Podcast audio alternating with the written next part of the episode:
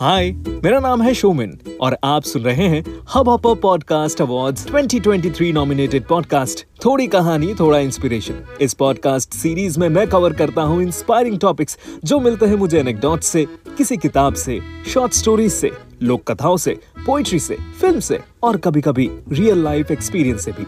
तो लाइफ और मोटिवेशन के बीच हो कोई गैप मेरे इस पॉडकास्ट सीरीज़ पे करो टैप आपके किसी भी फेवरेट पॉडकास्ट प्लेटफॉर्म पर।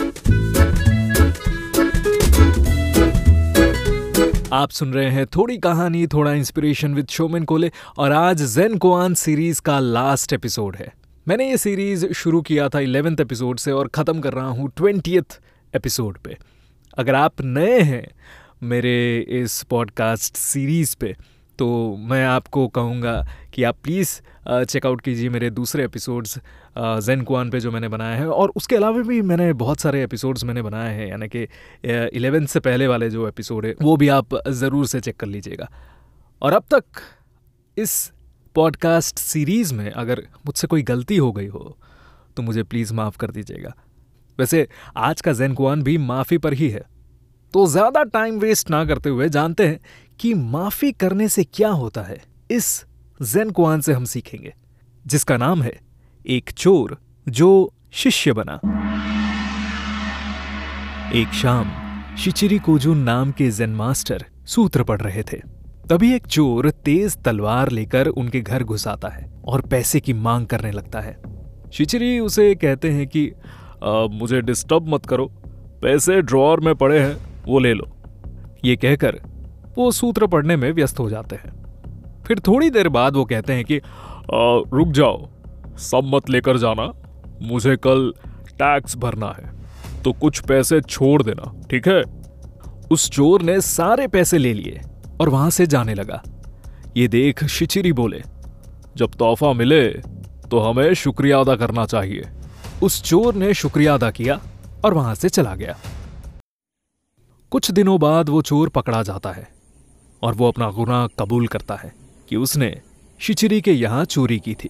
जब शिचिरी को बुलाया गया एज अ विटनेस तो उन्होंने बताया कि ये बंदा चोर नहीं है, क्योंकि जहाँ तक मैं जानता हूँ, मैंने उसे पैसे दिए और उसके बदले वो मुझे शुक्रिया अदा बोल कर गया।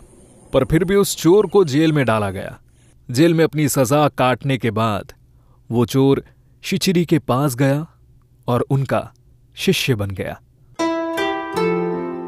वाइटर लुइस मेरिस कहते हैं कि जब आप किसी को माफ़ करेंगे, तब आपको पता चलेगा कि आपने किसी कैदी को मुक्त किया और फिर आपको एहसास होगा कि वो कैदी और कोई नहीं, आप ही थे।